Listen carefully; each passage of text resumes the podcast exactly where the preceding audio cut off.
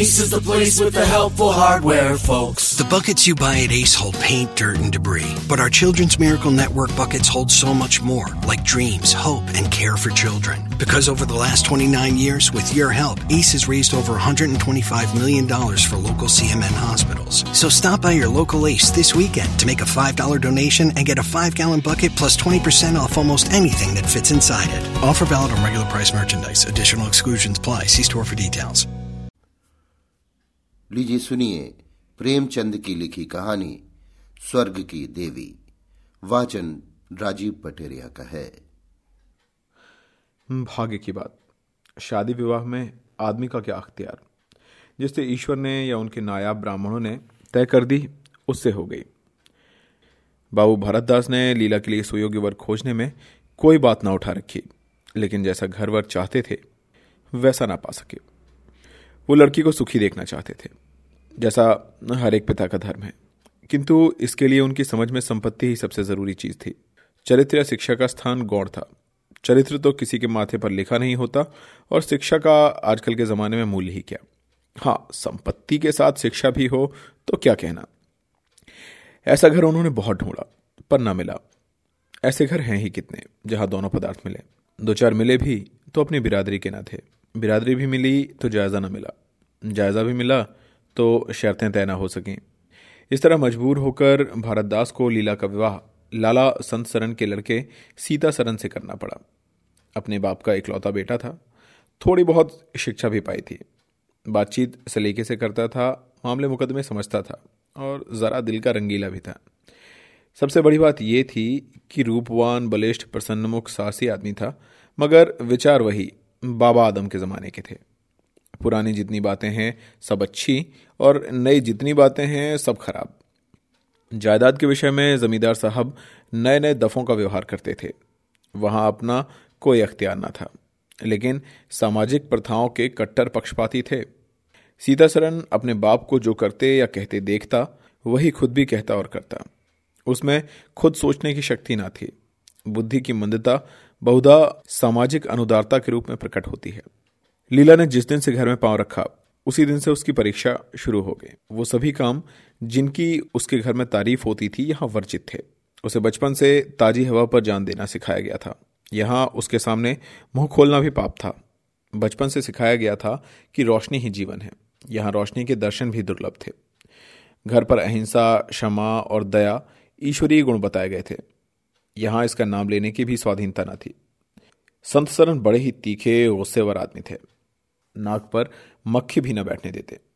धूर्तता और छल कपट से ही उन्होंने सारी जायदाद पैदा की थी और उसी को सफल जीवन का मंत्र समझते थे। उनकी पत्नी उनसे भी दो अंगुल ऊँची थी। मजाल क्या कि बहू अपनी अंधेरी कोठरी के द्वार पर खड़ी हो जाए या कभी छत पर टहल सके।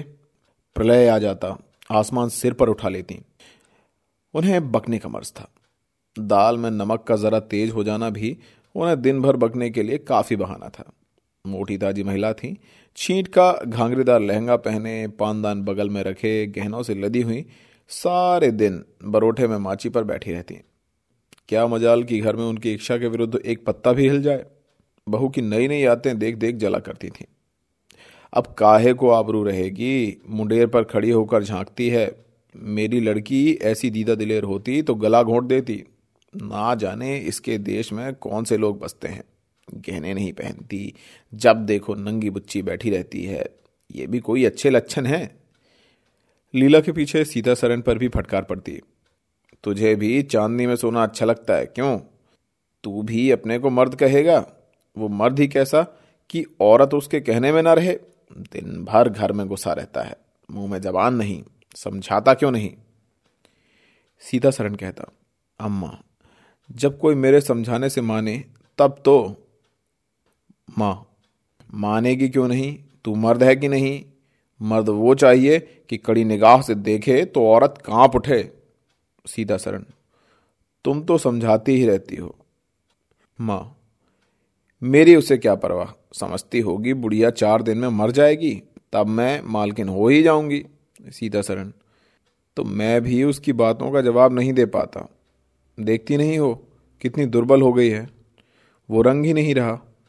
उस कोठरी में पड़े पड़े उसकी दशा बिगड़ती जाती है। बेटे के मुँह से ऐसी बातें सुन माता आग हो जाती। और सारे दिन जलती। कभी भाग्य को कुछती कभी समय को। सीता सरन माता के सामने तो ऐसी बातें करता, लेकिन लीला के सामने जाते ही उसकी मति बदल जाती थी। वो वही बातें करता जो लीला को अच्छी लगती हैं। यहाँ तक कि दोनों वृद्धा की हँसी उड़ाते। लीला को इसमें और कोई सुख ना था। वो सारे दिन कुड़ती रहती। कभी चूल्हे के सामने न बैठी थी, पर यहाँ पसेरियों आटा थोपना पड़ता, मजदूरों और टहलुओं के लिए भी रोटियाँ पकानी पड़ती। कभी कभी वो चूल्हे के सामने बैठी घंटों रोती। ये बात ना थी कि ये लोग कोई महाराज या रसोईया ना रख सकते हों, पर घर की पुरानी प्रथा यही थी कि बहू खाना पकाए और उस प्रथा को निभाना ज़रूरी था। सीता सरन को देख लीला का संतप्त हृदय एक क्षण के लिए शांत हो जाता था। गर्मी के दिन थे। और संध्या का समय। बाहर हवा चलती, भीतर देह फूकती थी। लीला कोठरी में बैठी एक किताब देख रही थी, कि सीता सरन ने आकर कहा, यहाँ तो बड़ी गर्मी है, बाहर बैठो। लीला, ये गर्मी उन तानों से अच्छी है जो अभी सुनने पड़ेंगे। सीता सरन आज अगर बोली तो मैं भी बिगड़ जाऊँगा। लीला, तब तो मेरा घर में रहना भी मुश्किल हो जाएगा। सीता सरन बला से। अलग ही रहेंगे। लीला, मैं तो मर भी जाऊँ तो भी अलग ना रहूँ। वो जो कहती सुनती हैं, अपनी समझ से मेरे भले के लिए ही कहती सुनती हैं। उन्हें मुझसे कोई दुश्मनी थोड़े ही है। हाँ हमें उनकी बातें अच्छी ना लगें, ये दूसरी बात है। उन्होंने खुद वो सब कष्ट झेले हैं, जो वो मुझे झिलवाना चाहती हैं। उनके स्वास्थ्य पर उन कष्टों का जरा भी असर नहीं पड़ा। वो इस पैंसठ वर्ष की उम्र में भी मुझसे कहीं टांठी हैं। फिर उन्हें कैसे मालूम हो कि इन कष्टों से स्वास्थ्य बिगड़ सकता है? सीता सरन ने उसके मुरझाए हुए मुख की ओर करुण नेत्रों से देखकर कहा, तुम्हें इस घर में आकर बहुत दुख सहना पड़ा। ये घर तुम्हारे योग्य ना था। तुमने पूर्व जन्म में ज़रूर कोई पाप किया होगा। लीला ने पति के हाथों से खेलते हुए कहा, यहाँ ना आती तो तुम्हारा प्रेम कैसे पाती? पाँच साल गुजर गए। लीला दो बच्चों की माँ हो गई। एक लड़का था, दूसरी लड़की। लड़के का नाम जानकी सरन रखा गया और लड़की का नाम कामिनी। दोनों बच्चे घर को गुलजार किए रहते। लड़की दादा से हिली थी, लड़का दादी से। दोनों शोक और शरीर थे। गाली दे बैठना, मुँह चिढ़ा देना, उनके लिए मामूली सी बात थी। दिन भर खाते और आए दिन बीमार पड़े रहते। लीला ने खुद सभी कष्ट सह लिए थे, पर बच्चों में बुरी आदतों का पड़ना उसे बहुत बुरा मालूम होता था। किंतु उसकी सुनता कौन था? बच्चों की माता होकर उसकी अब गणना ही ना रही थी। जो कुछ भी थे, बच्चे ही थे। वो कुछ न थी। उसे किसी बच्चे को डांटने का भी अधिकार न था। सास फाड़ खाती थी। सबसे बड़ी आपत्ति ये थी कि उसका स्वास्थ्य अब और भी खराब हो गया था। प्रसव काल में उसे वे भी अत्याचार सहने पड़े, जो अज्ञान, मूर्खता और अंधविश्वास ने सौर की रक्षा के लिए गढ़ रखे हैं। उस काल कोठरी में जहाँ हवा का गुजर था, न प्रकाश का, न सफ़ाई का चारों ओर दुर्गंध, सील और गंदगी भरी हुई थी। उसका कोमल शरीर सूख गया। एक बार जो कसर रह गई थी, वो दूसरी बार पूरी हो गई। चेहरा पीला पड़ गया, आँखें धस गईं। ऐसा मालूम होता बदन में खून ही नहीं रहा। सूरत ही बदल गई। गर्मियों के दिन थे। एक तरफ़ आम पके, दूसरी तरफ़ खरबूजे। इन दोनों फलों की ऐसी अच्छी फ़सल पहले कभी ना हुई थी। अब की इनमें इतनी मिठास न जाने कहाँ से आ गई थी कि कितना ही खाओ, मन न भरे। संत सरन के इलाके से आम और खरबूजे के टोकरे भरे चले आते थे। सारा घर खूब उछल उछल खाता था। बाबू साहब पुरानी हड्डी के आदमी थे। सवेरे एक सैकड़ा आमों का नाश्ता करते, फिर पसेरी भर खरबूजे चटकर जाते। मालकिन उनसे पीछे रहने वाली कहाँ थी? उन्होंने तो एक वक्त का भोजन ही बंद कर दिया। अनाज सड़ने वाली चीज़ नहीं आज नहीं, कल खर्च हो जाएगा। आम और खरबूजे तो एक दिन भी न ठहर सकते। शुद्ध नहीं थी और क्या? यूँ ही हर साल दोनों चीज़ों की रेल पेल होती थी, पर किसी को कभी कोई शिकायत न होती थी। कभी पेट में गिरानी मालूम हुई तो हड़की फंकी मार ली। एक दिन बाबू संत सरन के पेट में मीठा मीठा दर्द होने लगा। आपने उसकी परवाह न की। आम खाने बैठ गए। सैकड़ा पूरा करके उठे ही थे कि क्या हुई? गिर पड़े। फिर तो तिल तिल पर कै और दस्त होने लगे। हैजा हो गया। शहर से डॉक्टर बुलवाए, लेकिन उनके आने के पहले ही बाबू साहब चल बसे। रोना पीटना मच गया। संध्या होते होते लाश घर से निकली। लोग दाह क्रिया करके आधी रात को लौटे तो मालकिन को भी क्या और दस्त हो रहे थे। फिर दौड़ धूप शुरू हुई, लेकिन सूर्य निकलते निकलते वो भी सिधार गई स्त्री पुरुष जीवन पर्यंत एक दिन के लिए भी अलग न हुए थे। संसार से भी साथ साथ ही गए। सूर्यास्त के समय पति ने प्रस्थान किया और सूर्योदय के समय पत्नी ने। लेकिन मुसीबत का अभी अंत न हुआ था। लीला तो संस्कार की तैयारियों में लगी थी। मकान की सफ़ाई की तरफ़ किसी ने ध्यान न दिया। तीसरे दिन बच्चे दादा दादी के लिए रोते रोते बैठके में जा पहुँचे। वहाँ एक आले पर खरबूजा कटा हुआ पड़ा था। दो तीन कलमी आम भी रखे थे। इन पर मक्खियाँ भिनक रही थीं। कामनी ने एक तिपाई पर चढ़कर दोनों ही चीज़ें उतार लीं। और दोनों ने मिलकर खाई शाम होते होते दोनों को हैजा हो गया और दोनों माँ बाप को रोता छोड़ चल बसे। घर में अंधेरा हो गया। तीन दिन पहले जहाँ चारों तरफ़ चहल पहल थी, वहाँ अब सन्नाटा छाया हुआ था। किसी के रोने की आवाज़ भी सुनाई न देती थी। रोता ही कौन? ले दे के कुल दो ही प्राणी रह गए थे और उन्हें रोने की सुधना थी। लीला का स्वास्थ्य पहले भी कुछ अच्छा ना था। अब तो वह और भी बेजान हो गई थी। उठने बैठने की शक्ति भी न रही। हरदम खोई सी रहती। न कपड़े लत्तों की सुध थी, न खाने पीने की। उसे न घर से वास्ता था, न बाहर से। जहाँ बैठती, वहीं बैठी रह जाती। महीनों कपड़े न बदलती, सिर में तेल न डालती। बच्चे ही उसके प्राणों के आधार थे। जब वही न रहे तो मरना और जीना बराबर था। रात दिन यही मनाया करती कि, भगवान, यहाँ से ले चलो। सुख दुख सब भुगत चुकी अब सुख की लालसा नहीं है। लेकिन बुलावे से मौत आई है किसी को? सीधा सरन भी पहले तो बहुत रोया धोया। यहाँ तक कि घर छोड़कर भाग जाता था। लेकिन ज्यो ज्यो दिन गुजरते गए, बच्चों का शोक उसके दिल से मिटता जाता था। संतान का दुख तो माता को ही होता है। धीरे धीरे उसका जी संभल गया। पहले की भांति मित्रों के साथ हँसी दिल लगी होने लगी। यारों ने और भी जंग पर चढ़ाया। अब घर का मालिक था। कोई उसका हाथ रोकने वाला ना था। सैर सपाटे करने लगा। कहाँ तो लीला को रोते देख उसकी आँखें सजल हो जाती थीं। कहाँ अब उसे उदास और शोकमग्न देखकर झुंझला उठता। ज़िंदगी रोने ही के लिए तो नहीं है। ईश्वर ने लड़के दिए थे। ईश्वर ने ही छीन लिए। क्या लड़कों के पीछे प्राण दे देना होगा? लीला ये बातें सुनकर भौचक रह जाती।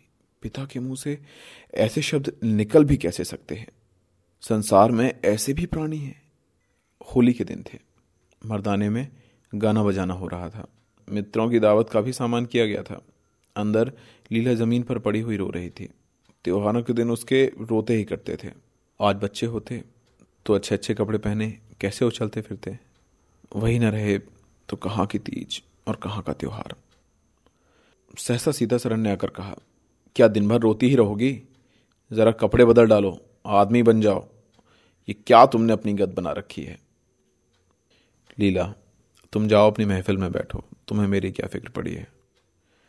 सीता सरन क्या दुनिया में और किसी के लड़के नहीं मरते? तुम्हारे ही सिर यह मुसीबत आई है।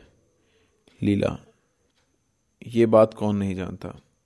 अपना अपना दिल ही तो है। उस पर किसी का क्या बस? सीता सरन मेरे साथ भी तो तुम्हारा कुछ कर्तव्य है। लीला ने कौतूहल से पति को देखा। मानो उसका आशय नहीं समझी। फिर मुँह फेर कर रोने लगी। सीधा सरन मैं अब इस मनहूसियत का अंत कर देना चाहता हूँ। अगर तुम्हारा अपने दिल पर काबू नहीं है तो मेरा भी अपने दिल पर काबू नहीं है। मैं अब ज़िंदगी भर मातम नहीं मना सकता। लीला, तुम राग रंग मनाते हो। मैं तुम्हें मना तो नहीं करती। मैं रोती हूँ तो रोने क्यों नहीं देते? सीधा सरन मेरा घर रोने के लिए नहीं है। लीला। अच्छी बात है। तुम्हारे घर में न रहूँगी लीला ने देखा, मेरे स्वामी मेरे हाथों से निकले जा रहे हैं। उन पर विषय का भूत सवार हो गया है, और कोई समझाने वाला भी नहीं। वो अपने होश में नहीं है। मैं क्या करूँ?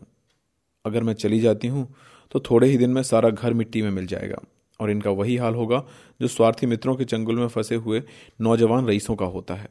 कोई उल्टा घर में आ जाएगी, और इनका सर्वनाश कर देगी। हे ईश्वर, मैं क्या करूँ? अगर इन्हें कोई बीमारी हो जाती तो क्या मैं उस दशा में इन्हें छोड़कर चली जाती? कभी नहीं। मैं तन मन से इनकी सेवा शुश्रूषा करती, ईश्वर से प्रार्थना करती, देवताओं की मनौतियाँ करती। माना इन्हें कोई शारीरिक रोग नहीं है, लेकिन मानसिक रोग अवश्य है। आदमी रोने की जगह हंसे और हंसने की जगह रोए तो उसके दीवाना होने में क्या संदेह है? मेरे चले जाने से इनका सर्वनाश हो जाएगा।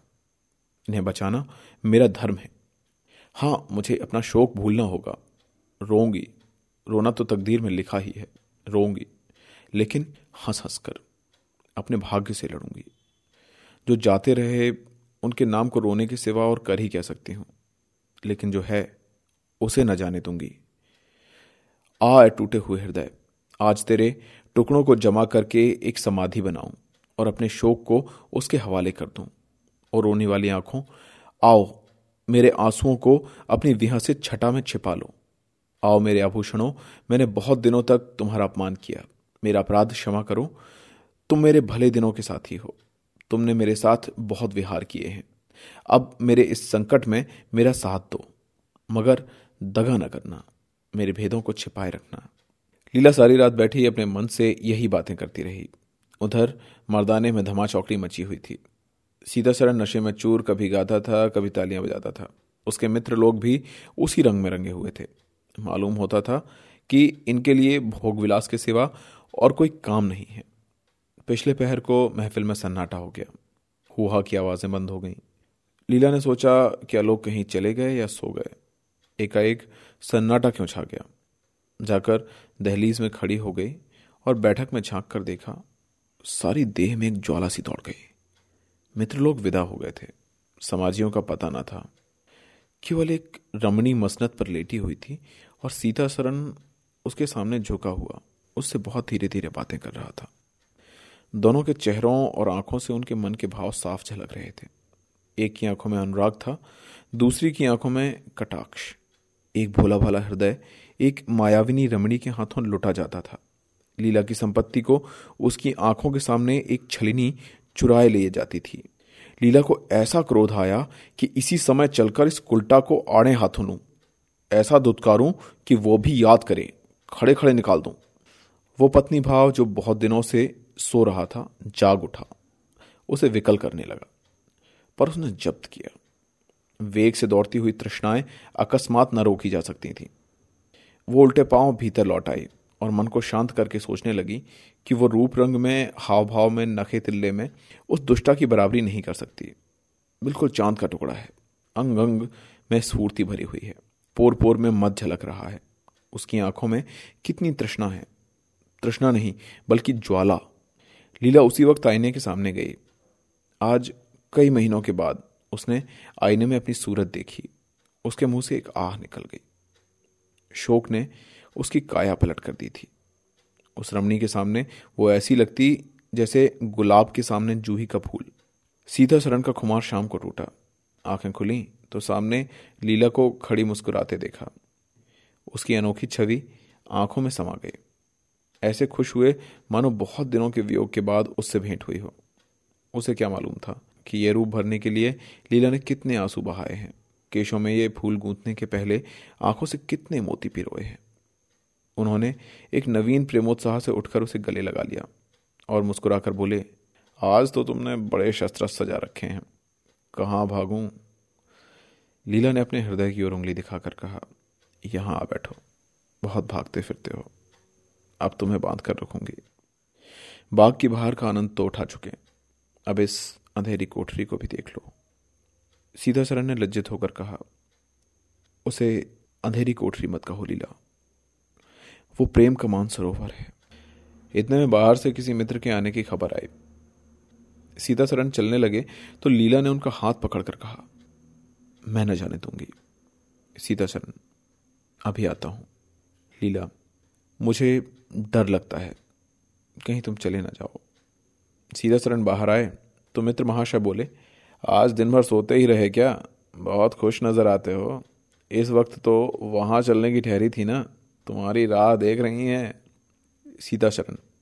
चलने को तो तैयार हूँ, लेकिन लीला जाने नहीं देती, मित्र। निरे गौदी ही रहे। आ गए फिर बीवी के पंजे में। फिर किस बिरते पर गरमाए थे? सीता शरण। लीला ने घर से निकाल दिया था। तब आश्रय ढूंढता फिरता था। अब उसने द्वार खोल दिए और खड़ी बुला रही है। मित्र। अजी, यहाँ वो आनंद कहा? घर को लाख सजाओ तो क्या बाग हो जाएगा? सीता सरन भाई, घर बाग तो नहीं हो सकता, पर स्वर्ग हो सकता है।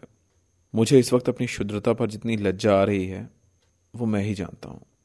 जिस संतान शोक में उसने अपने शरीर को घुला डाला और अपने रूप लावण्य को मिटा दिया, उसी शोक को केवल मेरा एक इशारा पाकर उसने भुला दिया।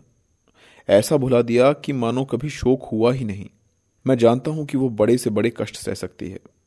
मेरी रक्षा उसके लिए आवश्यक है।